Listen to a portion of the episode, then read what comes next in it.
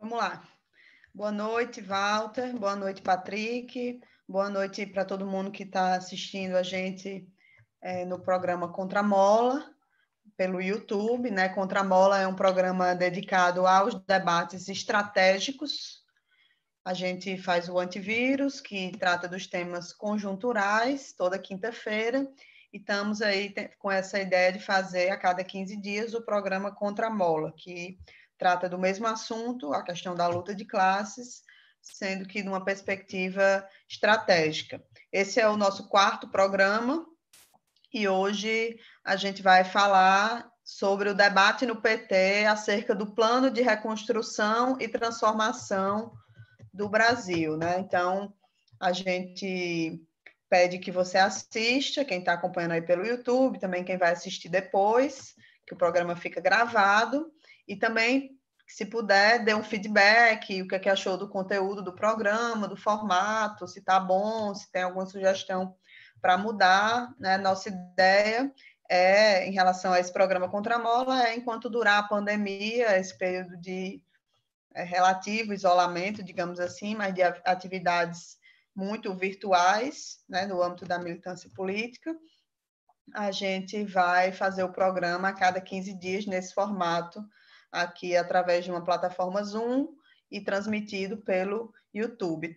Sempre nas quintas-feiras, de 15 em 15 dias, não toda quinta, mas a cada quinta-feira de, uma periodicidade quinzenal, às 21 horas, podendo ir até às 23 horas, né? Não necessariamente vai até às 23, pode terminar antes. Na última quinzena, só para explicar para todo mundo, a gente não fez porque estava acontecendo a atividade da ELAP, o seminário sobre desenvolvimento e socialismo, em homenagem a Florestan Fernandes e Celso Furtado, e aí por isso a gente não fez o, Contramola na última quinzena, mas hoje estamos de volta, no mesmo formato de sempre, né? Walter vai fazer uma exposição inicial acerca desse debate sobre o plano de transformação e reconstrução do Brasil, e eu e Patrick vamos fazer comentários, questões, ou ambos, comentários e questões, e em seguida a gente vai ler algumas perguntas de quem estiver assistindo pelo YouTube. Então é isso, vamos começar. Já passo a palavra para Walter. Ok, boa noite, Natália, boa noite, Patrick, boa noite a quem está nos acompanhando. Bom, como foi explicado pela Natália, o objetivo do Contramola é debater a luta de classes portanto, o mesmo assunto do antivírus, mas sobre um, ou melhor, sob um ponto de vista mais estratégico, né? Nesse sentido, eu fiquei com muita vontade de abordar aqui os aspectos estratégicos do tema que a gente abordou agora há pouco no antivírus, a Batalha de Belfort Roxo, para usar a expressão cunhada pelo senhor Washington Quaquá. Mas por vários motivos, inclusive para não ficar over, nós achamos melhor deixar esse assunto para uma próxima edição do Contramola, priorizando aqui outro debate, o debate sobre o programa. Como vocês sabem, na próxima segunda-feira, dia 17 de agosto, o Diretório Nacional do PT vai debater, talvez aprove, um texto intitulado Plano de Reconstrução e Transformação do Brasil: Outro Mundo é Preciso, Outro Brasil é Necessário. Infelizmente, a direção do partido decidiu que não divulgaria oficialmente o plano. Assim, é provável que alguns de vocês não o conheçam ainda. Sendo assim, a gente vai começar contando como é que tudo isso começou. Né?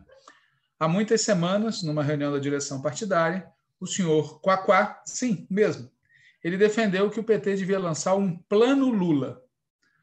Antes que alguém acuse o Quaquá de, além de tudo, ter uma porção Fagundes, Deixa eu explicar melhor. A direção estava debatendo a destruição causada pelo governo Bolsonaro e comparando isso com a destruição causada pela Segunda Guerra Mundial. Nesse contexto, alguém lembrou do Plano Marshall, uma lembrança que, do meu ponto de vista, não faz o menor sentido, ao menos vinda de alguém de esquerda, pois o Plano Marshall, do ponto de vista econômico, era um investimento nos países europeus e, com ponto de vista político, tinha o objetivo de deter o avanço da revolução e do socialismo naqueles países. Seja como for, foi nesse contexto que, fazendo analogia com o Plano Marshall, o Quaquá propôs formular e divulgar um Plano Lula. Pois bem, o próprio Lula achou incorreta a denominação, mas achou boa a ideia de ter um plano que sistematizasse as propostas do PT. E conversa vai, conversa vem, o plano foi encomendado, entre aspas, à Fundação Perseu Abramo, cujo presidente é o companheiro Aloysio Mercadante. O Aloysio mobilizou um grande número de pessoas, parte das quais fez parte dos governos Lula e Dilma, pessoas que vêm se agrupando nos chamados Núcleos de Acompanhamento de Políticas Públicas, NAPS, do Centro de Altos Estudos, CAI, da Fundação Perseu Abramo, FPA. E disso resultou um texto intitulado Plano de Reconstrução e Transformação do Brasil. Outro mundo é preciso, outro Brasil é necessário. Embora o texto seja uma elaboração coletiva, é imensa a influência do Aloysio Mercadante sobre o texto, a tal ponto que algumas pessoas maldosamente brincam que de plano Lula a gente passou a ter o plano Mercadante. Uma primeira versão do texto foi encaminhada à direção nacional do partido. Naquela época, eu e outros companheiros e companheiras, inclusive a Natália Sena, que aqui está, divulgamos uma crítica a esta primeira versão, propondo uma abordagem diferente. Em síntese, nessa crítica que nós fizemos à primeira versão do texto, a gente disse o seguinte, abre aspas, na nossa visão, vivemos um momento histórico que exige maior aproximação entre política e economia, entre tática e estratégia, entre emergência e médio prazo. Embora o documento apresentado ao debate aponte num sentido correto, ele, em nossa opinião, não tira algumas conclusões essenciais. Estamos de acordo em apresentar a vida como fundamento e também com a necessidade de defender a vida, não apenas da pandemia, mas de todas as outras ameaças, de tudo aquilo que a limita e reduz sua qualidade.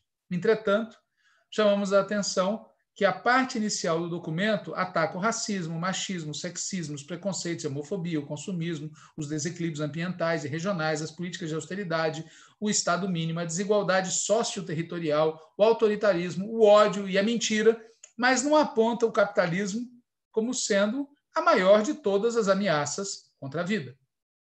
A questão que nós apontamos na crítica que fizemos à primeira versão do texto é que se o capitalismo está na origem da crise sistêmica, Daí decorre que devemos incluir na parte é, introdutória do plano o capitalismo como uma das ameaças à vida.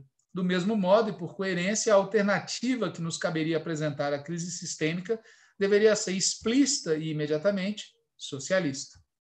A explicação para tais omissões na primeira versão do documento, em nossa opinião, está numa afirmação que ele faz, abre aspas, a causa última dessa gravíssima crise está em homens e mulheres contaminados por velhas ideias e por políticas adoecidas.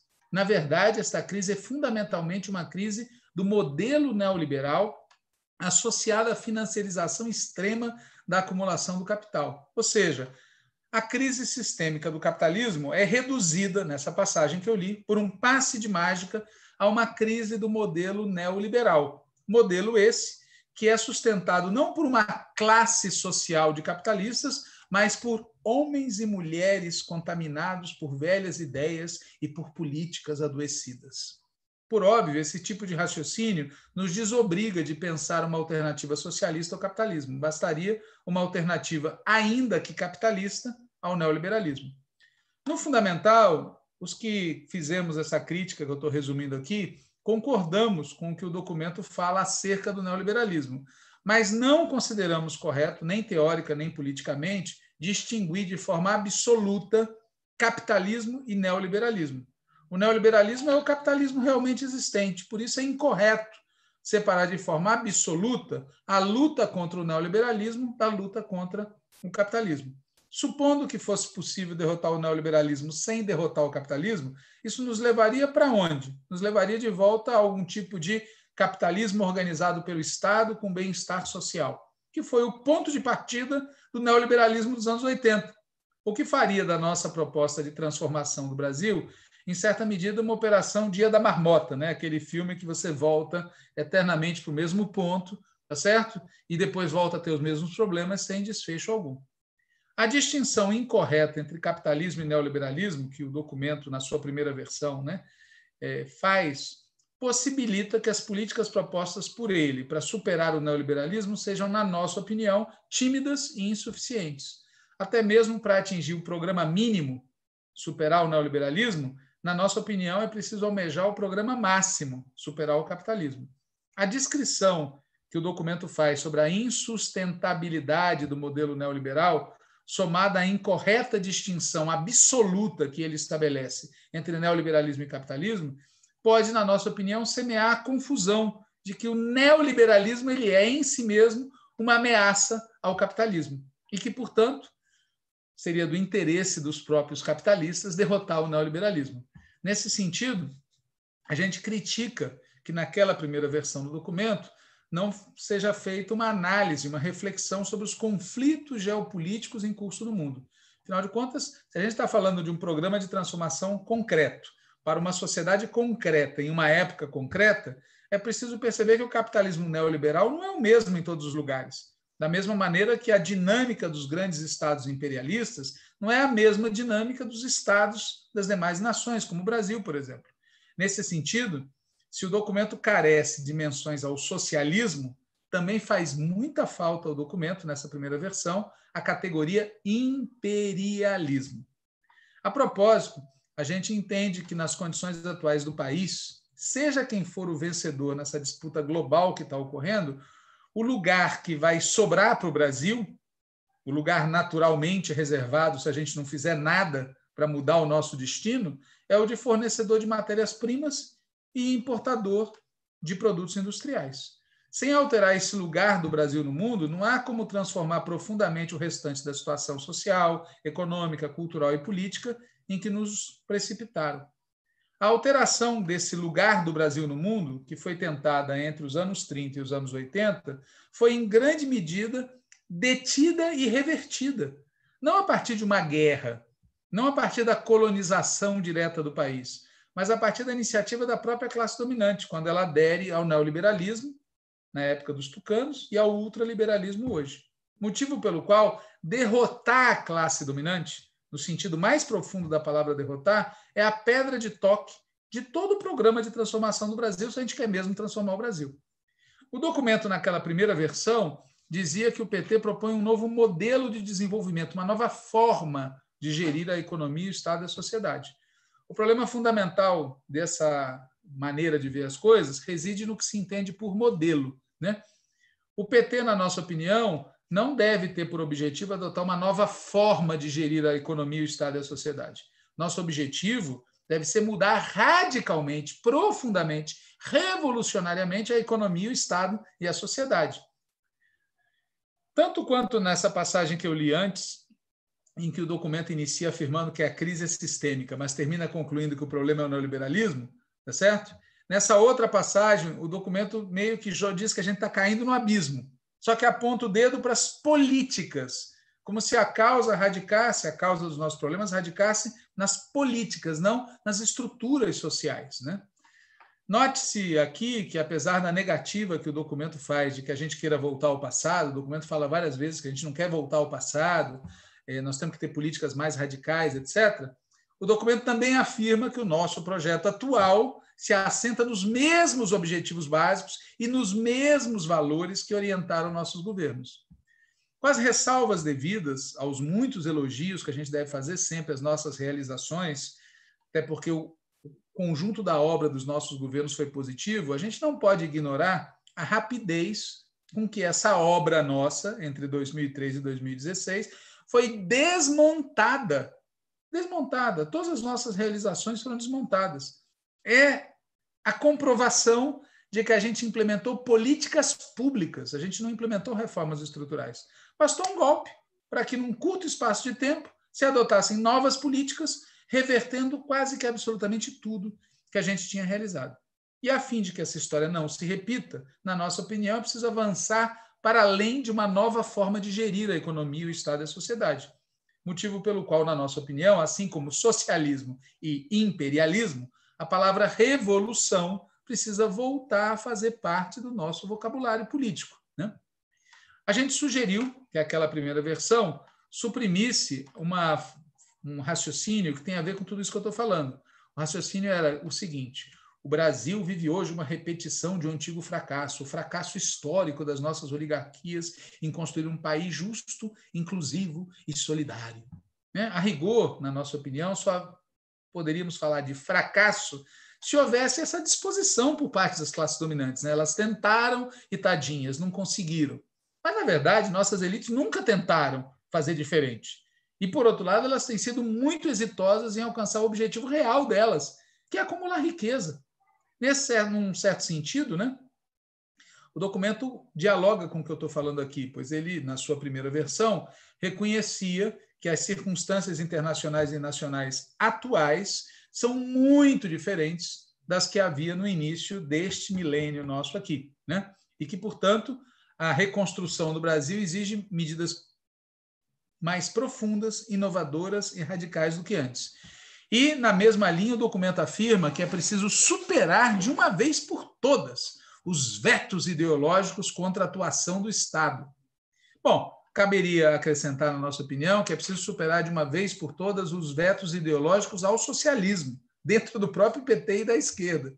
Para ser mais específico, nós achamos que não é suficiente defender a atuação do Estado. Fundamental é propor também a expropriação de uma parte dos capitalistas, por exemplo, os banqueiros, a estatização de algumas áreas da atividade econômica, a nacionalização de outras áreas. É preciso enfrentar isso. Vai além de simplesmente é, defender o papel do Estado. Né? A gente não pode incorrer, na nossa opinião, numa lógica social-democrata, segundo a qual o papel do Estado é cobrar impostos e executar políticas públicas. Evidente que nós somos favoráveis a isso, mas isso não basta. Frente ao gigantismo dos concorrentes internacionais, frente ao nanismo dos capitalistas produtivos brasileiros e frente à voracidade pantagruélica dos especuladores brasileiros, é preciso colocar sob controle. Ele está rindo do Pantagruel. É, você vai ver. É preciso colocar sob controle estatal né, áreas estratégicas da nossa economia, a começar pelo setor financeiro. Né? Por qual motivo a gente não chama isso simplesmente de expansão do capitalismo de Estado? Né? Entre outros motivos, porque nas condições históricas atuais do Brasil e do mundo, a coalizão de forças capaz de fazer isso, ou seja, expropriar, nacionalizar, estatizar, desenvolver, ampliar a igualdade, a democracia, a soberania, a coalizão de forças capazes de fazer isso não é, na nossa opinião, capitalista. Né? E a gente agrega o seguinte, né, naquela crítica que a gente fez à primeira versão. É verdade que a distribuição de renda e investimento social são extremamente funcionais ao crescimento econômico e à diversificação produtiva e tecnológica, e por isso devem se apresentar como motores do desenvolvimento econômico. Mas nós agregamos: isso não é verdade numa economia capitalista controlada pelo agronegócio e por mineradoras, por empresas exportadoras e importadoras, por bancos e empresas financeiras, todas associadas a interesses internacionais. Não basta ter distribuição de renda e investimento social. Se você não toca na estrutura de propriedade, essa estrutura engole, inclusive a distribuição de renda, como se viu, por exemplo, nas mudanças que a gente tentou fazer é, na questão da habitação, que levaram a uma valorização, a especulação imobiliária veio e quebrou vários aspectos democratizantes do nosso projeto. Essa noção ingênua, segundo a qual nossa proposta, nossa proposta de mudança do país é compatível e útil para o próprio capitalismo, na nossa opinião, é uma ficção. Isso vale para os pequenos e médios capitalistas. Eles sim podem se beneficiar, mas não vale para os grandes capitalistas. Aliás, a Operação Lava Jato mostrou de que modo a classe dominante trata os que colaboram com a esquerda. E por falar em classe, o documento, na sua primeira versão, fala que classe, gênero e raça são relações estruturantes no capitalismo. Agora, faltou o documento mencionar uma questão chave, né, que é a propriedade dos meios de produção. Né? Sem falar disso, o tema da classe vira outra coisa. Sempre vai ter alguém que pondere que na atual correlação de forças não é possível tocar na propriedade dos meios de produção. Ocorre que num debate programático, o ponto relevante, na nossa opinião, é outro. Para dar conta dos problemas que a gente pretende resolver, é necessário ou não é necessário encarar o tema da propriedade dos meios de produção? Se não é necessário, sigamos em frente. Mas se é necessário, então a gente precisa criar a correlação de forças para, por exemplo, fazer a reforma agrária, para, por exemplo, garantir a reforma urbana, para, por exemplo, reestatizar áreas da nossa economia que foram privatizadas, entregues à especulação e interesses internacionais, para, por exemplo, estatizar o setor financeiro. A nossa opinião é que, portanto, não se trata apenas de um novo modo de gerir. É preciso alterar bases estruturais na nossa sociedade. E é essencial, tá certo, resolver o problema da desigualdade de patrimônio, de propriedade, né? O documento é praticamente omisso a esse respeito, né? Ele fala, por exemplo, na sua versão inicial, hein? A crise atual do capitalismo é fundamentalmente uma crise causada por um modelo que produz desigualdade e pobreza, limitando o crescimento da economia real e propiciando o surgimento de bolhas especulativas assentadas na financiarização excessiva das atividades econômicas. É adorável ler nesses documentos, escritos em geral por economistas, né, que falam da financiarização excessiva, desigualdade exagerada. Né? É uma coisa genial ler esse tipo de argumento. Ou seja, a crise do capitalismo, nessa concepção que eu li anteriormente, é causada por um modelo. Né? Fica implícito que o problema não é o capitalismo em si, mas um modelo, o neoliberalismo financiarizado. Portanto, para enfrentar o problema, basta enfrentar o modelo, não precisa enfrentar o próprio capitalismo. Claro que é possível reduzir desigualdades apenas mexendo no modelo. Mas isso não é sustentável, nem econômica, nem politicamente. A gente viu isso, nós tentamos fazer isso, o que aconteceu? Se a gente quer uma transformação sustentável, então ela tem que ser mais profunda. Né? O documento que eu estou citando lá, a primeira versão, ele dizia que ainda havia muito o que fazer, mas os nossos governos estavam no rumo correto. A questão desse tipo de raciocínio é que ele é ótimo, só que ele abstrai a existência de inimigos. Como há inimigos, de pouco adianta a gente estar no rumo correto, trabalhando com a ideia de que devagar se vai ao longe, porque devagar pegam a gente no caminho. Né? E por falar em inimigos, é inexato dizer que eles apostam é, de forma inteiramente equivocada na desigualdade, na redução de direitos trabalhistas e sociais e nossa histórica exclusão herdada da escravidão, etc, etc. Né? Ou seja, é como se fosse um equívoco da classe dominante apostar na desigualdade. Veja, a questão central do capitalismo não é o investimento nem é o crescimento. A questão central do capitalismo é a rentabilidade, a acumulação de capital, o lucro, Desde o final dos anos 80, tem um movimento mundial, desde o final dos anos 60, perdão, tem um movimento mundial de queda na taxa média de crescimento. E isso corresponde a uma redução das taxas de lucro e é produto de uma redução das taxas de investimento. E os capitalistas buscam compensar isso com o quê? Com uma brutal ofensiva sobre o trabalho.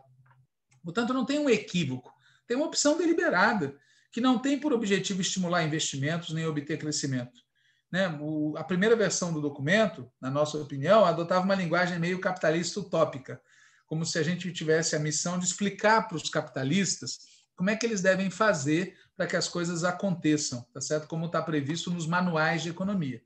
Bom, uma das primeiras principais críticas, aliás, que a gente fez essa primeira versão do documento, foi que ele era tímido a respeito das medidas que produzem distribuição de patrimônio. A única proposta a respeito que havia no documento é a que falava em garantir o direito à terra, ao território e ao trabalho e à cultura das comunidades quilombolas, dos povos e comunidades tradicionais, do campo das águas e das florestas.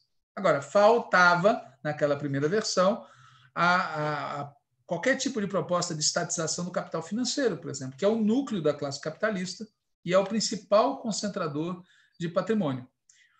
Ainda sobre essa mesma questão, uma das únicas passagens, acho que foram só duas, passagens da primeira versão do documento que falava de socialismo, vinculava socialismo a uma transição ecológica do atual modelo de desenvolvimento, tendo como perspectiva histórica a construção de uma sociedade socialista, democrática e sustentável. Eu adoro esse negócio da perspectiva histórica, porque fica bem claro que é longe, tá certo? É assim uma saudação à bandeira. Veja, o máximo a que chega esse trecho é afirmar que os poderosos interesses econômicos, financeiros e empresariais sobre o setor energético precisam ser regulados e colocados a serviço de uma transição energética justa. Não sei se todo mundo aqui conhece um ditado que é comum no pessoal que estuda a crise de 2008, as anteriores, sobre as empresas grandes demais para quebrar. Como elas eram grandes demais, vivia-se no mundo do liberalismo, na hora que elas ameaçaram quebrar, pediram socorro para o Estado. Né? Pois bem, tem interesses que são poderosos demais para serem regulados. Ou eles são quebrados em empresas menores, ou são colocados sob propriedade pública. Mas querer regular esses monstros não tem como. É impossível. Né? Por outro lado, né, a, a versão é, do documento fala da agricultura familiar e camponesa, mas essa agricultura só vai ter protagonismo no nosso projeto se os latifúndios forem submetidos à reforma agrária. E não tem como fazer transição ecológica nas cidades sem enfrentar o latifúndio urbano. Portanto, a gente não está diante da necessidade de um novo pacto, como o documento fala. Aliás, o documento é abundante nessa palavra, pacto. Né? Acredita que existe a possibilidade de um pacto, porque um pacto, tudo bom. Nós estamos diante da necessidade de uma revolução patrimonial. Não se trata, como diz o documento, só de uma profunda reorganização das relações entre o Estado, o mercado e a sociedade, né? que possibilite recriar, diz o documento, no contexto de nossa especificidade histórica mundial e nacional, uma modalidade inovadora e mais inclusiva do estado de bem-estar social. Tudo de bom, né? O estado de bem-estar social que foi possível na Europa, num contexto de Guerra Fria, com o movimento socialista avançando, com os Estados Unidos pondo dinheiro ali, a gente vai recriar aqui através de um pacto e em melhores condições, vai ser ainda melhor do que lá. Né? Veja, na nossa opinião, não se trata de mudar as relações do mercado com a, a, a sociedade, das relações do mercado com o Estado para gerar um estado de bem-estar social. Trata-se de mudar a estrutura do mercado, colocar o oligopólio financeiro sob controle público, realizar uma reforma agrária urbana, criar empresas estatais em várias áreas e estimular, sim, uma ampliação fenomenal do número de pequenas e médias empresas. Portanto, não basta só ao Estado a missão de planejar, projetar, induzir, estimular a retomada do crescimento da geração de empregos. A gente precisa de um Estado que volte a ser proprietário em larga escala. Né? O documento fala que seria, o documento é a primeira versão, fala que será necessário promover profundas mudanças na estrutura tributária, na estrutura bancária, nas regras fiscais, para habilitar o Estado brasileiro a cumprir suas funções. Nós concordamos com tudo isso, mas queremos qualificar essa profunda mudança que a gente julga necessária na estrutura bancária. Desde os anos 80, a classe dominante brasileira implementou uma contra-revolução na área bancária. Destruiu o sistema de bancos estatais que havia muito forte e ampliou muito o setor privado e estrangeiro. Chegou a hora de reverter isso, fazer uma contra-contra-revolução. Aliás, essa é a premissa das várias medidas que o documento aponta de ampliação do investimento público. Se não mexer nisso, não vai ter investimento público, não vai ter crescimento, não vai ter transformação. Várias das medidas que o documento apresenta são irrealizáveis sem a gente libertar o país da ditadura do capital financeiro. Alguém sempre pode argumentar que é possível fazer isso, né, libertar o, o, Brasil do capital financeiro nos marcos do capitalismo. Em tese é possível, mas na vida real a gente sabe que o enfrentamento com o capital financeiro é um enfrentamento com o capitalismo. Né? Também estamos de acordo na, com a primeira versão do documento, que falava que tudo dependia da soberania, e reiteramos na nossa crítica lá atrás que o documento precisava fazer uma análise da geopolítica mundial, precisava falar de enfrentar o imperialismo, precisava analisar por que, que a nossa política externa foi combatida pelos Estados Unidos. Né? Não adiantou ter uma política externa que não fosse explicitamente anti-imperialista, porque nós geramos reações do imperialismo tá certo? contra nós. Hum? A mesma coisa vale sobre as referências que o documento faz sobre a política de defesa sólida. Né?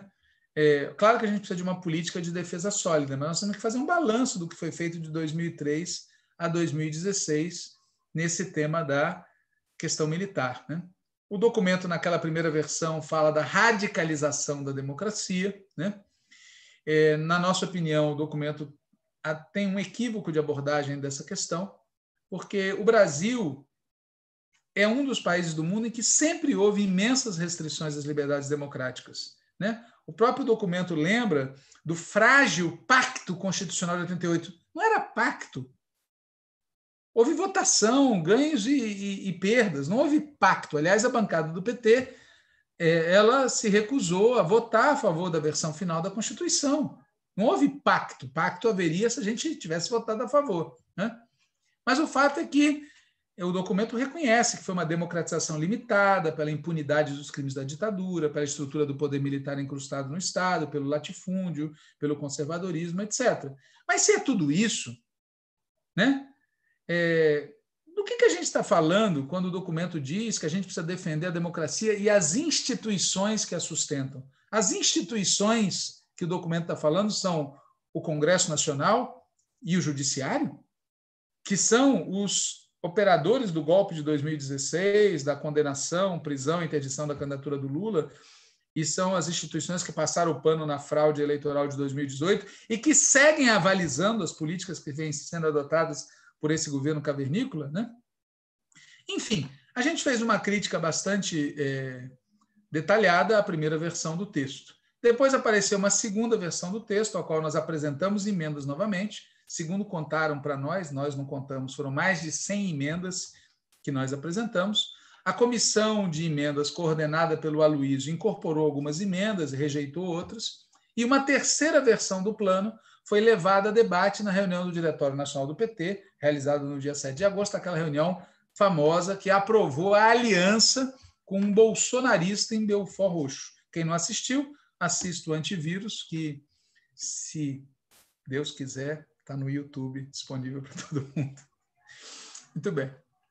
É, o diretório do dia 7 de agosto decidiu abrir um novo prazo para receber novas emendas e que o debate sobre o documento seria encerrado agora no dia 17 de agosto. Mesmo assim, foi aberto um espaço para que os integrantes do diretório se pronunciassem a respeito do documento já na reunião do dia 7. E no meu caso, representando a bancada da articulação de esquerda, eu disse mais ou menos o seguinte, né? Eu vou ler aqui o roteiro que eu usei para a fala que eu fiz lá, que é basicamente o que eu falei. Sobre o mérito, eu começo ressaltando que o documento tenta articular propostas para diferentes níveis e situações. O plano emergencial, ou seja, medidas que devem ser propostas agora, quando ainda somos oposição. O plano da reconstrução, ou seja, medidas que devem ser propostas para o imediato day after da saída de Bolsonaro dos golpistas. E o plano do médio e longo prazo, ou seja, medidas que viabilizem a transição em direção à sociedade que queremos. Na minha opinião, o documento não articula adequadamente esses três níveis e perde em radicalidade exatamente onde deveria ser mais radical, ou seja, no médio e longo prazo. Na reunião do Diretório Nacional, essa crítica que eu fiz foi contestada por vários companheiros. Um deles disse mais ou menos o seguinte: precisamos de um programa que não nos atrapalhe, de que não dê armas para os nossos inimigos, que seja factível e não apenas para marcar posição. E acrescentou: não tem correlação de forças para a gente avançar de maneira tão abrupta. Não sei por que eles estão rindo, pessoal. Eu não sei isso. É difícil fazer apresentação. Eu não sei se vocês só estão vendo a minha cara, mas eu tenho que ver a cara da Natália e do Patrick que ficam rindo. Eu não, eu não sei, entendeu? Bom, mas enfim. Na minha opinião, essa crítica feita por esse companheiro, né, ela mistura alhos com bugalhos. Né? O plano em debate no Diretório Nacional do PT apresenta, como eu já falei, propostas para três tipos de situações. Apresenta propostas para a situação atual, em que nós somos oposição, em que parte do que nós fazemos é mesmo marcar posição, embora também seja possível obter vitórias parciais, como no caso do Fundeb, da ajuda emergencial. O plano apresenta propostas para implementarmos quando voltarmos a ser governo e apresenta propostas sobre como transformar o Brasil. Nós fizemos emendas nas propostas apresentadas para as três situações. Por exemplo, nós defendemos que o PT propõe uma renda emergencial maior do que a que foi aprovada. Isso por acaso atrapalha? Dá armas para os nossos inimigos? Não seria factível? Seria apenas marcar posição? Não haveria correlação de forças para a gente aprovar uma ajuda emergencial maior? Outro exemplo. A gente defendeu, nas emendas feitas agora, a criação de uma comissão de estudiosos, especialistas e profissionais das áreas correlatas da sociedade civil para propor alterações nas seguintes normas legais: a lei de drogas, a lei da ficha limpa, a lei da lavagem de dinheiro, a lei anticorrupção, a lei das organizações criminosas e a lei antiterrorismo. Pergunto de novo: isso nos atrapalha? Dar armas para os inimigos não seria factível? Seria apenas marcar posição? Não haveria correlação de forças para a gente avançar de maneira tão abrupta? E nós também dissemos em nossas emendas que a profundidade das mudanças que propomos, tanto no plano estritamente político quanto nos planos econômico e social, implicará realizar mudanças na Constituição brasileira. Em alguns casos, trata-se de restaurar dispositivos previstos pela Constituição de 88, mas que foram retirados da Constituição por ação das forças reacionárias, conservadoras, neoliberais e golpistas. Noutros casos, trata-se de regulamentar constitucionalmente dispositivos da Constituição de 88, que viraram letra morta, entre outros motivos, por falta de regulamentação. Em muitos casos, trata-se de incluir na Constituição dispositivos que foram propostos por nós lá no Congresso Constituinte de 87 e 88, mas que foram vetados pela maioria conservadora, o centrão da época. Aliás, começou a se chamar centrão naquela época. Mas também tratar-se-á de corrigir propostas equivocadas feitas por nós mesmos ou com nosso apoio, assim como incluir novas medidas. Esse conjunto de alterações na Constituição é um complemento indispensável às transformações que estamos defendendo para o Brasil. Evidentemente, é preciso construir a correlação de forças necessária, tanto para fazer as mudanças em si, quanto para convertê-las em texto constitucional. E para construir essa correlação de forças, é preciso defender junto ao povo a necessidade dessas medidas, inclusive da convocação de uma Assembleia Nacional Constituinte. Aí vale aquelas perguntas que eu fiz antes. Isso dá armas para os inimigos, nos dificulta, nos enfraquece, não tem correlação de força para propor isso. Né? Notem que aumentar a ajuda emergencial é uma proposta para agora. Já a comissão de especialistas pode ser constituída agora, mas as alterações propriamente ditas só poderão ser feitas no dia seguinte à derrota dos golpistas. E a proposta de uma constituinte ou da estatização do setor financeiro é algo para ser implementado no médio prazo. Sendo assim, quando alguém diz que atrapalha falar agora do que pretendemos fazer no médio e longo prazo, qual é a alternativa, hein? No limite, só tem uma alternativa para quem fala que atrapalha falar agora o que a gente quer fazer no médio prazo. A alternativa é esconder nossas posições, não falar delas. Ou quem sabe, né, deixá-las de lado. Né? Assim, o socialismo viria por obra e graça de Deus, pois não poderíamos falar dele, pois supostamente isso nos atrapalharia daria armas para nossos inimigos, que estão muito bem armados. Eu, sinceramente, eu não sei. A pessoa que fala nesse contexto do Brasil de Bolsonaro e dar armas para os inimigos, não está pensando no que está falando. Né? Na mesma linha, quando alguém diz que não haveria correlação de forças para a gente avançar de maneira tão abrupta, com aquele sotaque a que eu me referi antes, e que eu não vou repetir para eles não começarem a rir e me perturbar, é preciso perguntar para a pessoa que fala isso mas do que, que exatamente você está falando? Se a pessoa está se referindo a uma proposta emergencial, é perfeitamente possível que ela esteja certa e que não haja a mesma correlação de forças. Aí tem que debater no concreto.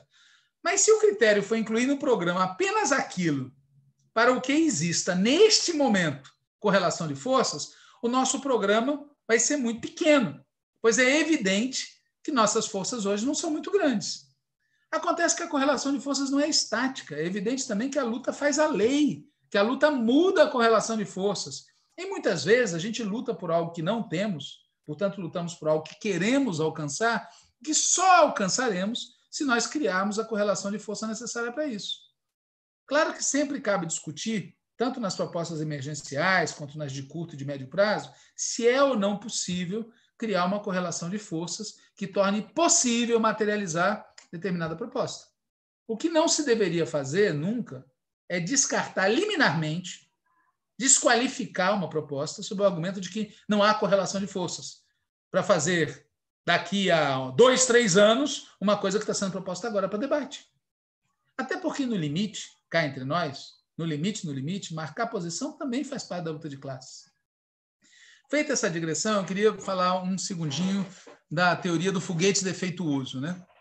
Veja, o nosso plano de reconstrução e transformação do Brasil não pode ser como aqueles foguetes espaciais defeituosos que partem fazendo muito barulho, soltando muita fumaça, mas vão perdendo velocidade à medida que sobem, até que chega no momento que eles param e começam a cair, sem conseguir chegar na exoesfera.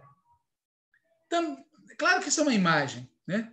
A complexidade da transformação social é infinitamente maior do que o lançamento de um foguete. Mas em ambos casos é preciso planejar tendo em vista a meta que a gente busca alcançar. Para usar outra imagem, a da escalada de uma montanha, pode ser que a gente seja obrigado a interromper a subida por causa de uma tempestade. Pode ser que a gente seja obrigado a ficar escondido numa gruta até a tempestade passar. Pode ser que a gente seja obrigado a andar de lado durante algum tempo até achar um caminho para cima. Pode ser que depois de subir muito, a gente seja obrigado a baixar para achar um caminho melhor, porque aquele caminho que a gente achava que existia está fechado. O que não pode acontecer de nenhuma maneira é que a gente não busque maneiras concretas, práticas, de chegar no cume da montanha, compensando isso com declarações retóricas de que a gente quer chegar lá. Né? Por exemplo, a versão que está em debate agora do plano diz com todas as letras: o nosso programa democrático popular se articula do ponto de vista estratégico com um projeto histórico do socialismo democrático, o socialismo petista, reafirmado ao longo de toda a trajetória do PT. Aí vem uma descrição do socialismo petista, tudo muito bonito, tudo muito legal, tudo muito audacioso, todo mundo. Né? Agora, se a gente acredita mesmo nisso, então nós temos a obrigação de, pelo menos, tentar explicar como se articula o tal programa com a nossa meta socialista. Na versão atual do plano, não se explica isso, nem se tenta explicar como se dá essa articulação. E no debate travado na reunião do Diretório Nacional do PT, um experiente quadro partidário, desses que o pessoal chama de históricos, adotou uma linha de argumentação a respeito disso muito preocupante. Segundo esse histórico, algumas das emendas propostas por nós confundiam o programa democrático popular com o programa socialista desconheciam o conceito de acúmulo de forças e a estratégia da maioria, ao ponto de descaracterizar a natureza do programa e do próprio partido. Eu não vou aqui comentar sobre o tema da estratégia da maioria da acumulação de forças, a gente pode até tratar disso no outro programa. Né? Agora, o problema é que o autor da crítica não apresentou quais eram as emendas que incorriam nesse pecado imenso que ele cita. Será que é a Constituinte, que Vou aqui ler de novo o que ele falou. Será que defender a Constituinte descaracteriza a natureza do programa e do próprio partido? Mas isso foi aprovado no Congresso partidário. Será que a desmilitarização das polícias que descaracteriza a natureza do programa e do próprio partido? Mas isso já faz parte das nossas formulações. Será que a defesa da estatização do setor financeiro, que foi apoiada publicamente pelo companheiro Tasso Genro, que sabidamente não é um maximalista? Será que é isso que como é que diz mesmo? Descaracteriza a natureza do programa e do próprio partido? Será que é isso? Enquanto o histórico não explica de onde estaria vindo a tal ameaça de descaracterização, eu queria, para concluir, falar um pouco do que, na minha opinião, realmente pode descaracterizar o programa do partido. Refiro-me à adoção de dois programas. Um que seria democrático popular e outro que seria socialista. Aderir a essa maneira de apresentar o programa seria um retrocesso imenso que faria o PT incorporar um jeito de raciocinar que era dominante no movimento comunista anterior à criação do PT.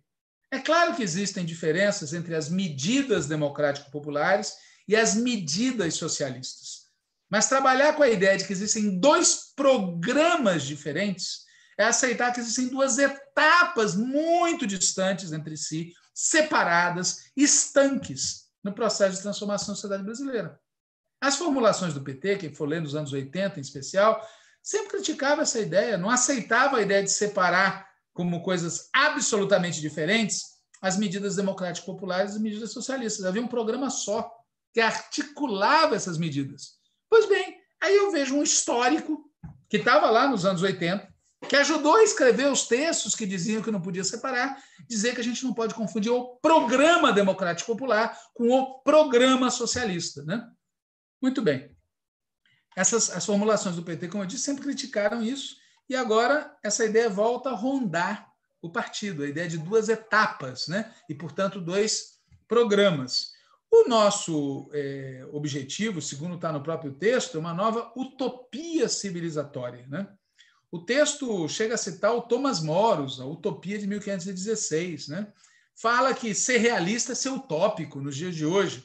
Mas, como eu já falei várias vezes, é o texto não explica como é que articula. Então, a referência ao socialismo fica retórica, não fica programática. E com isso, eu vou terminar, porque a Natália e o Patrick já estão bocejando demais. E quando eles bocejam demais, eu paro, tá certo? Eu sou um sujeito sensível às pessoas que estão escutando. Mas, fundamentalmente, é isso. O resto que eu teria para falar diz respeito ao, à visão de Estado que tem no programa, mas eu tenho certeza que a Natália e o Patrick falarão a esse respeito, enquanto eu bocejarei de maneira vingativa para que eles se sintam contemplados também por essa deliciosa sensação. É isso. Contra a mola também é lavar roupa suja em público, como vocês estão vendo. Terminei. Muito boa noite, companheiros e companheiras, pantagruélicos e não pantagruélicos. Saudações. É, primeiro, eu queria dizer, né, o debate hoje é sobre o plano de reconstrução e transformação, que o ideal né, seria que todo mundo que está aqui nos vendo, nos assistindo, tivesse tido a oportunidade de lê-lo anteriormente, né, de ter visto, ter tido contato com o texto. Infelizmente, tudo que o Walter falou, né, para muita gente é em primeira mão, porque mesmo com o texto base já aprovado pela direção nacional, ele não foi publicado. E não é que tenha nele, na versão que foi aprovada enquanto texto base, nada ali que seja impublicável. Afinal, a proposta, inclusive, era de que ele fosse aprovado, a sua versão final, e divulgada na semana passada, após a votação das emendas no Diretório Nacional. Ainda assim, levando em conta que a gente já passou do período de apresentação de novas emendas, e que aí sim o texto final vai ser divulgado após a próxima reunião, é muito importante que a gente trate desde já de alguns desses temas. E eu quero comentar uma questão que nos parece ser aqui a talvez a polêmica chave, né? Que é a questão relativa à reforma do Estado que está presente no plano de reconstrução e transformação do Brasil. O que, que acontece?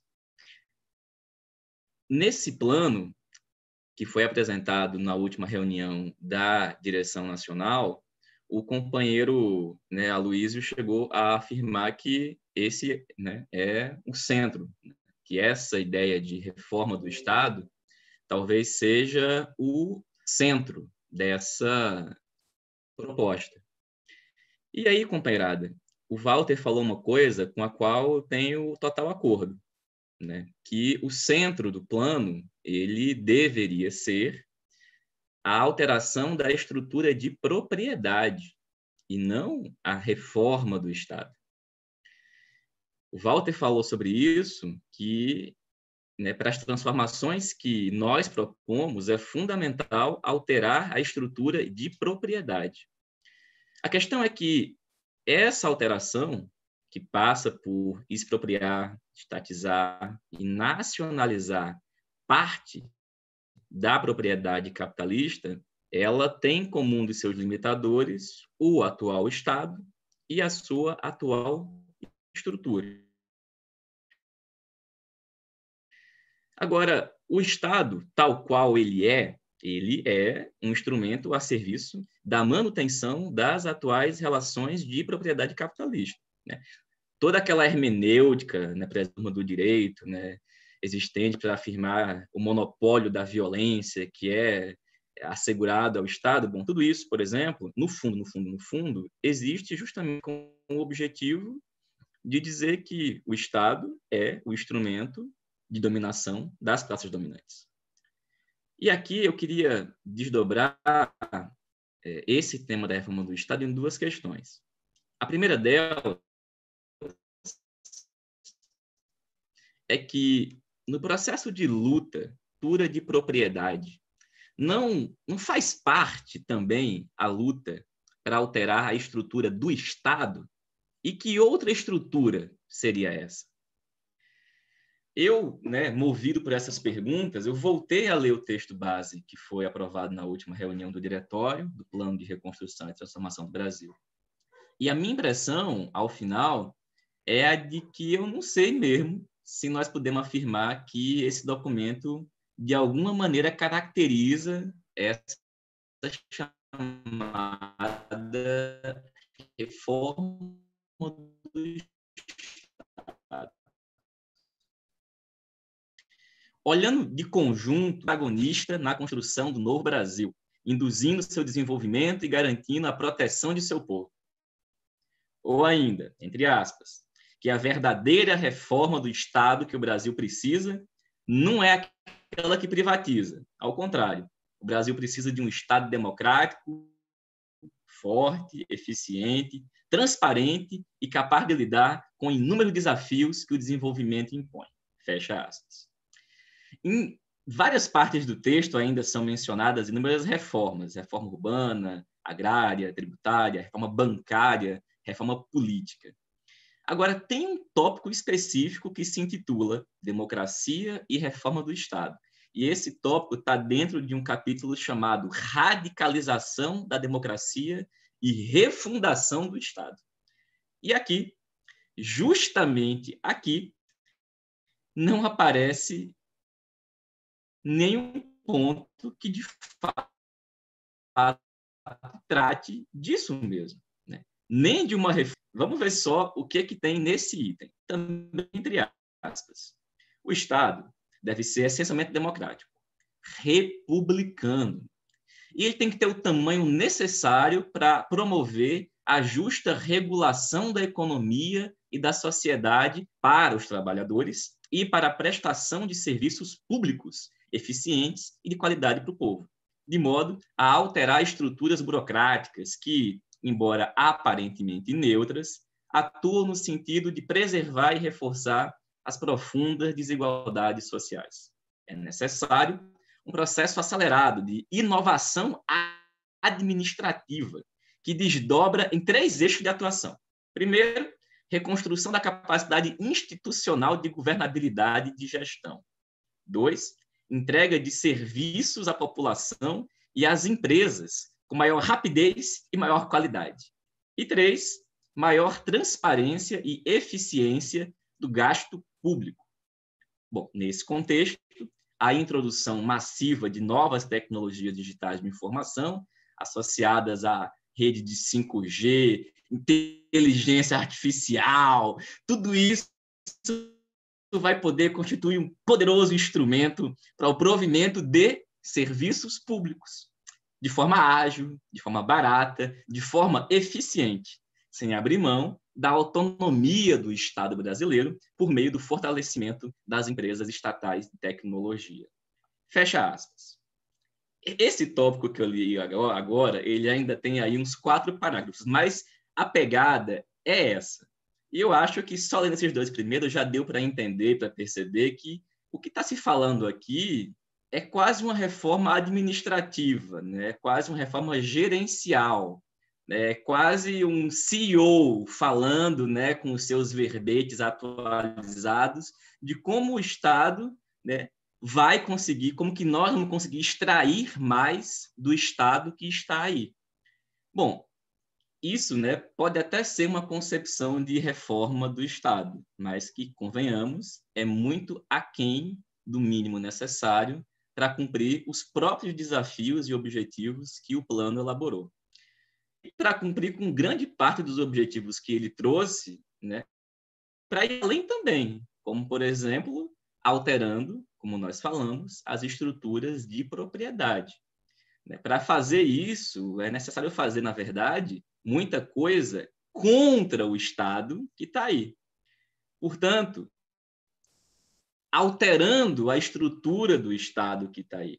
Bom, fundamentalmente, desmontando a estrutura montada pela classe dominante capitalista. E não apenas esse conjunto né, de objetivos é, gerenciais e administrativos.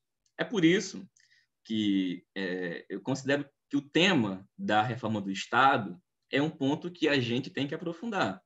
Primeiro, para enfrentar essa concepção reducionista né, de reforma do Estado como reforma administrativa gerencial. E segundo, porque a gente tem que pensar, de fato, que Estado de novo tipo é esse que nós precisamos numa transição para um outro modelo de sociedade. Outra sociedade em que a classe trabalhadora avance sobre o patrimônio e a propriedade capitalista. Bom, e aqui eu vou concluindo, Natália, Walter, quem está assistindo, deixando a minha segunda questão. Né? Esse tema da reforma do Estado foi um dos, dos itens mais tímidos desse plano. Né? Ou seja, parece mesmo que prevalece uma noção, ou pelo menos uma expectativa, de que é possível, né, que se pode fazer muita coisa com o Estado, tal qual ele está e tal qual o Estado é, ou seja, um instrumento controlado pelas classes dominantes. E que é possível fazer muita coisa com esse Estado, fazendo somente aqui uns ajustes aqui e outros ali. No entanto, né, sequer esses ajustes no real né, levam em conta um elemento que é fundamental: a luta de classes.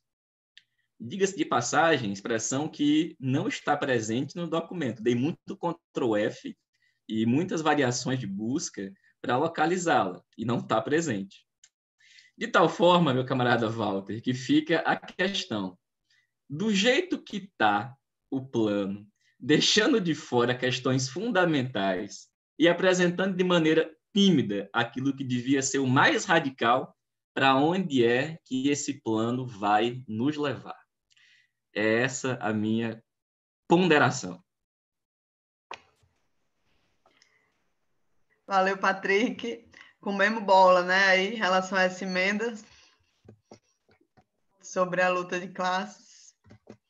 É, então, gente, é, Walter e Patrick já fizeram aqui uma exposição bem completa sobre o estado da discussão né, acerca desse plano de transformação e reconstrução do Brasil. Então, eu vou fazer um comentário e uma pergunta simples é, relacionada a esse meu comentário. Também vou fazer uma outra pergunta que é mais relacionada ao mérito do que foi falado aqui hoje. Né? A partir do que eu conheço sobre as posições acumuladas do PT, desde a fundação do partido, especialmente nos assuntos programáticos e no tema da defesa do socialismo, né?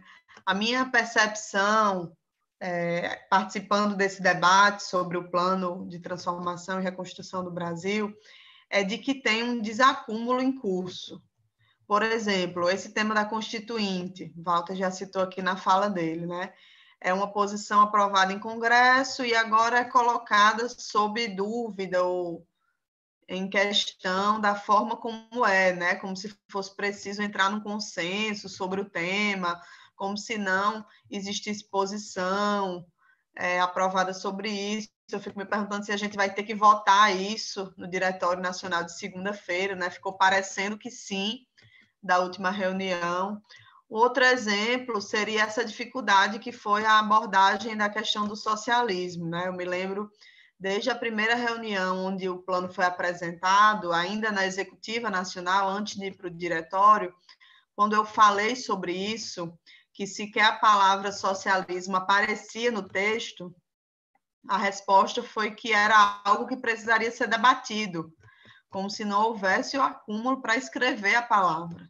Então, é, eu fiquei, diante de tudo isso, com essa questão em mente, né? É uma questão simples, mas a reflexão que ela nos impõe acho que não é superficial, né? Há um desacúmulo programático, estratégico em curso no PT, né? então eu deixo essa provocação aqui que eu gostaria que Walter pudesse responder e a outra questão que é relacionada ao mérito da discussão, que é o seguinte: por onde é que a gente deve começar para articular de forma adequada as nossas propostas, né, o nosso programa com o objetivo socialista. Isso é algo que a gente critica no texto, que não está feito de forma adequada, então eu queria que falasse aqui um pouco também sobre esse assunto. É isso. Muito bem. Então, eu vou responder, vou aproveitar para responder, ao responder, tratar das questões que eu deixei pendente quando eu fui impactado pelo bocejo do Patrick. Quero deixar claro, Patrick, que eu em nenhum momento ri quando você ficou congelado na imagem, tá? Só para deixar claro isso. Veja, o Patrick ele disse o quê? Né? Ele chamou atenção para a concepção reducionista de reforma do Estado como reforma administrativo-gerencial, que está nessa versão que está em debate. Né? É, e é a partir daí que ele constrói uma série de perguntas. Né? Que esse é um dos itens mais tímidos do plano, que parece mesmo prevalecer uma noção, uma expectativa de que se pode fazer muita coisa com o Estado tal qual ele está e tal qual ele é, fazendo apenas alguns ajustes. Né? Muito bem. É, de fato, o documento está estruturado em torno da ideia da reforma do Estado. Né? Para ser mais preciso, o documento está estruturado em torno da ideia de que o Estado precisa assumir centralidade. Mas esse Estado que precisa assumir centralidade precisa ser reformado. Bom, na nossa opinião, essa visão é equivocada. O centro do nosso programa não pode ser o Estado ou reformar o Estado. O centro do nosso programa é transformar, num sentido democrático, popular e socialista, a sociedade e a economia brasileira, inclusive o Estado. O Estado como parte dessa transformação, como inclusive um instrumento a serviço dessa transformação. E, portanto, o centro para nós, o centro do centro, o coração do centro do centro, é a questão da estrutura de propriedade. As nossas propostas têm que mexer nisso. Porque se a gente não mexe na estrutura de propriedade, o resto todo continua na mão dos detentores do poder real. Né?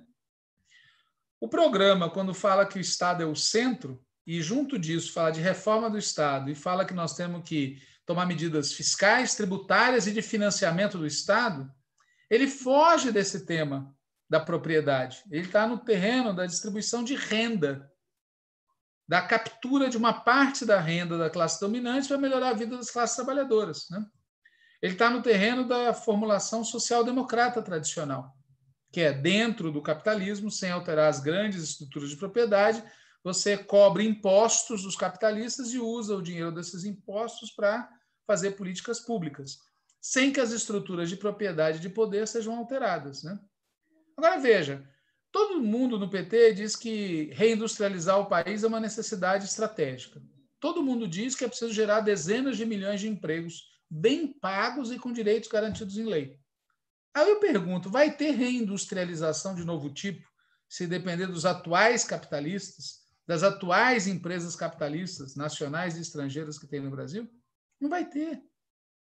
O documento ele é tão otimista em relação à possibilidade de reformar o capitalismo sem acabar com ele, sem tocar nas estruturas de propriedade e poder, que ele repete uma fábula, uma, uma, uma, uma, uma história que eu não quero chamar de mentirosa para não criar melindre, mas que não é verdadeira sobre o que aconteceu nos Estados Unidos nos anos 30. Teve uma crise de 29, e aí o documento diz que o New Deal, né, as políticas do New Deal, teriam sido responsáveis pela superação da crise nos Estados Unidos. Isso não é verdade. Todos os historiadores econômicos reconhecem que o que fez a crise dos Estados Unidos ser superada foi a Segunda Guerra Mundial. Ponto. Pois bem, o documento repete porque ele quer, de algum jeito, algum amparo histórico para dizer que é possível fazer o capitalismo mudar muito sem grande rebuliço político, sem mexer na estrutura de propriedade, sem grandes alterações sociais. Né? Pois bem, por isso a gente, como a gente não compartilha dessa visão, a gente defende um outro caminho. Nós não queremos fazer uma reforma capitalista do capitalismo. A gente quer fazer uma transformação democrática, popular e socialismo do capitalismo que tem no nosso país. Né? O que, de novo, implica em tratar o tema da propriedade e colocar o socialismo como meta. E colocar o Estado como instrumento dessa transformação. Agora, para que o Estado seja instrumento dessa transformação, não pode ser o Estado que a gente tem e não pode ser apenas o Estado reformado. Né? Veja, a meta socialista que a gente vem batendo nesse, nessa tecla o tempo todo, além dela ser desejável, ela é possível e ela é necessária e realista nesse momento que a gente está vivendo, de crise sistêmica do capitalismo. Mas, volto ao ponto, para isso precisa ter poder, poder exige Estado, e exige um Estado de outro tipo, que a gente precisa fazer esse debate. É, fugir desse debate não vai resolver o problema, né? E veja, quando a gente coloca um pedacinho desse debate sobre a mesa, que é o tema da Assembleia Nacional Constituinte, por exemplo, é um alvoroço, é um rebuliço. É gozado, porque a Assembleia Nacional Constituinte já é uma deliberação partidária. E o fato da resolução do último congresso do partido até hoje, o congresso se realizou em novembro de 2018. Até hoje, já se passam nove meses, né? Não foi publicada a resolução. É nem inacreditável. Não foi publicado, o Diretório Nacional terminou de votar as emendas. Não está disponível a resolução do Congresso. Eu, se fosse autor da resolução, estaria furioso, porque certamente essa resolução é uma orientação para o partido enfrentar o período histórico, mas ela não está disponível. Bom, veja, mas de toda maneira, a, a, a convocação de uma Assembleia Constituinte é uma resolução partidária. Mas quando chegou na eleição de 2018, foi tirado do programa da candidatura do Fernando Haddad no meio da campanha. Eu acho que isso foi um erro, a gente protestou na época contra isso, mas ok, não era uma candidatura do PT. O PCdoB, por exemplo, nunca concordou com isso. Agora, hoje nós estamos discutindo um programa do PT. E várias das propostas que estão nesse programa exigem e supõem uma constituinte. Por exemplo, mudança do artigo 142. Por exemplo, mudança no sistema judiciário. Né? Veja, resta muito pouco de bom daquilo que estava na Constituição de 88, no que ela tinha de bom. E, por outro lado, continuam lá firmes e fortes todos os elementos institucionais que possibilitaram o golpe. Portanto, defender a necessidade de uma nova Assembleia Nacional Constituinte não é contraditório com defender o que tem de positivo na Constituição. Pelo contrário, defender a necessidade de uma nova Assembleia Nacional Constituinte é ser coerente com a defesa do que há de positivo lá, que se a gente não garantir, vai ser extirpado. A questão militar que eu já citei é outro exemplo, né? Como é que você vai alterar o artigo 142 da Constituição, que é o que dá a base legal para que eles defendam a possibilidade de intervenção? Né? Como é que a gente vai desmilitarizar as polícias? Né? Como é que a gente vai enfrentar o tema da segurança pública? O documento sabe como é que ele resolve isso? Falando em revisar o modelo de segurança pública. Na minha opinião, isso é um desastre, principalmente agora que a gente já sabe do peso das Forças Armadas e das polícias militares no esquema de poder do Bolsonaro. Não existe possibilidade de resolver o problema revisando. Em se tratando de segurança pública, não há modelo militar aceitável. Não tem modelo militar aceitável para fazer segurança pública, né? O caso da desmilitarização é o mesmo da Constituinte. O documento exclui essa proposta, rejeita as emendas que nós fizemos, desconsiderando o que o partido já acumulou, né? E tem a questão do setor financeiro que está relacionado com o que a Natália é, comentou na fala dela. Né? Veja, a proposta de estatização do setor financeiro foi rejeitada pelo Diretório Nacional do PT na campanha de 2018, quando a gente estava discutindo o programa é, que ia ser defendido pelo Lula e depois foi defendido pelo Haddad. Pois bem, a questão é que a gente não acha possível enfrentar a crise, recuperar o papel do Estado, mudar o rumo da sociedade brasileira, sem acabar, acabar com o oligopólio financeiro privado. Não tem como. Não se trata apenas de uma reforma do sistema bancário, como não se trata de uma revisão no modelo militar de segurança pública, como não se trata de uma reforma do Estado, de uma mudança de modelo. Se trata de fazer uma revolução no setor financeiro. E, aliás, é um porre, como nesse nosso país, a direita fala com tanta facilidade a palavra revolução e como a esquerda tem tanta timidez de usar essa palavra que é tão indispensável. Veja, revolução por quê? No sentido de colocar sob controle público, tá certo? Sob controle público, o que hoje é controle de uma minúscula oligarquia, que usa uma concessão pública, pois os bancos são uma concessão pública, e usa a captura dos órgãos controladores, né? o BC, o Copom, são, na verdade, braços do setor financeiro privado, para extorquir há décadas a população brasileira essas empresas têm que ser expropriadas sem indenização. Aliás, foi o que aconteceu com o cobre lá no Chile. Né? Bom, a mesma embocadura, na minha opinião, deveria ser adotada ao tratar o agronegócio, o extrativismo, as transnacionais. Não são problemas que vão ser solucionados agora, nem vão ser solucionados no day after, mas tem que ser solucionados no plano de médio prazo. Porque se não solucionar isso, não vai ter transformação efetiva no Brasil, o que seria um baita desperdício. Né? Porque a gente está no meio da tal crise sistêmica. Né? Por isso que a gente, no nosso documento, a gente insiste muito naqueles cinco pontos que eu não vou é, falar aqui, porque senão o Patrick e a Natália começam a bocejar, tá certo? E reclamam que eu reclamo do bocejo deles, claro. Reclamar é típico da contramola, né? Contramola, entendeu? Pois bem, quais são os cinco pontos que a gente é, tem defendido? Primeiro, o lugar do Brasil no mundo. Nós não podemos ser fornecedores de primários e importadores industrializados, nós temos que ser um polo industrial tecnológico. Segundo, desenvolvimento nacional, né? no sentido amplo da palavra, colocando o Estado no comando, colocando o oligopólio financeiro sob controle público e alterando profundamente a estrutura econômico-social do país. Terceiro, a edificação de um estado de bem-estar social de verdade, porque é amparado nessa revolução na estrutura de propriedade. E, em quarto lugar, a construção de um Estado distinto, e por isso a proposta de Assembleia Nacional Constituinte. E, em quinto lugar, articulando tudo isso, a ideia de que esse é o nosso caminho para o socialismo. Não é uma coisa distinta do que a gente está defendendo. É um desdobramento do que a gente está defendendo, não é uma outra etapa, um outro momento histórico, etc. Bom, nós apresentamos cerca de 100 emendas tratando desses assuntos, né? E outros companheiros de outras tendências também trataram. Vamos ver como é que isso evolui. E a depender de como evolua, as questões feitas pela Natália vão ser respondidas de maneira definitiva ou não. No estágio atual em que a gente está, tá certo? A preços de hoje, quando ela pergunta, tem um desacúmulo programático estratégico? Tem um brutal desacúmulo. Quem for ler as resoluções do partido nos anos 80, nos anos 90 e depois, vai perceber primeiro um empobrecimento.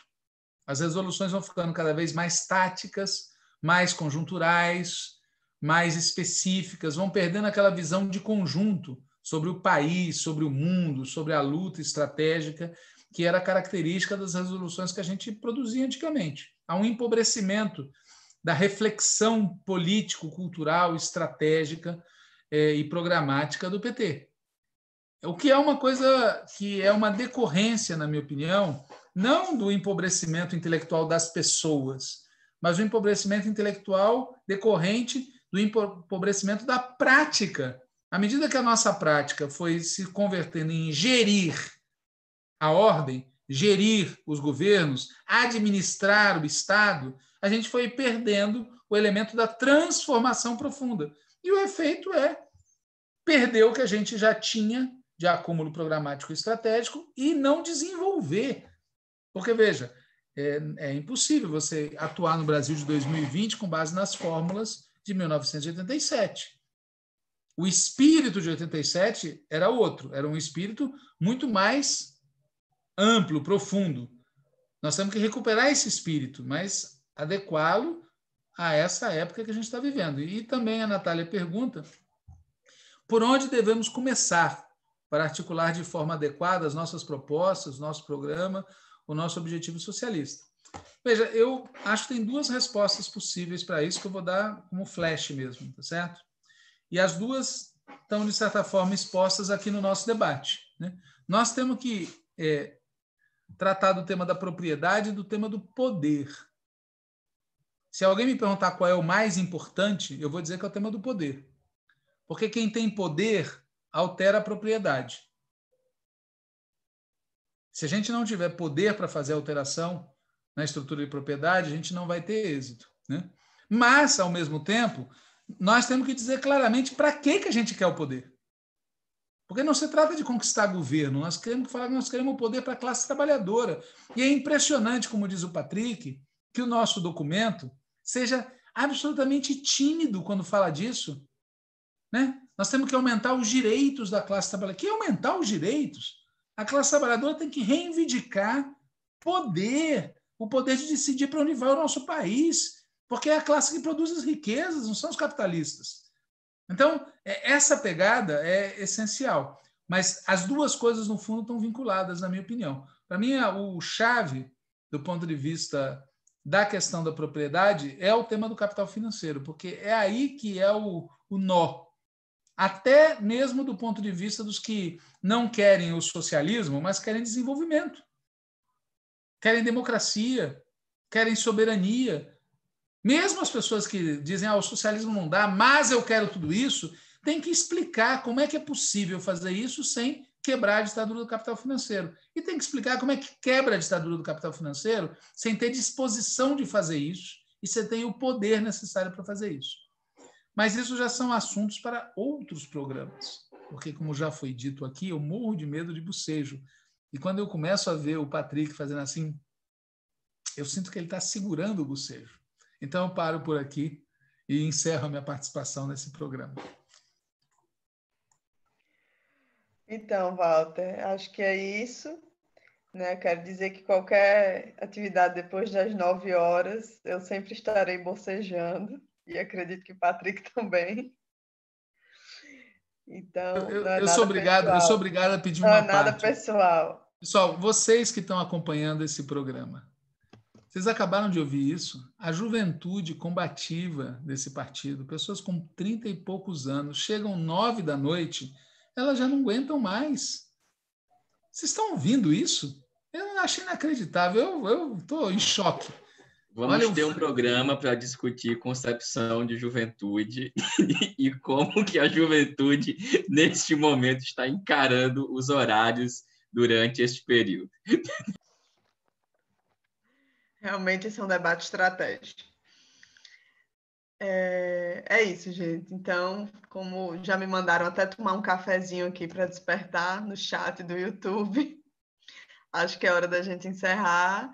Então, eu quero dar boa noite aí para Walter, para Patrick, agradecer a todo mundo. A gente tem 60 pessoas, incrivelmente.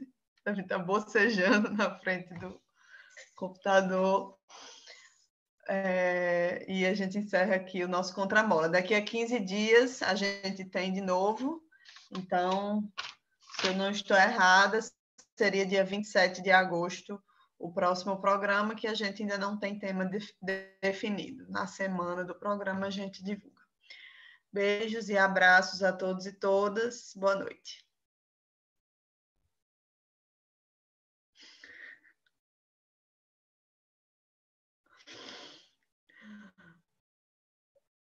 Walter, tira do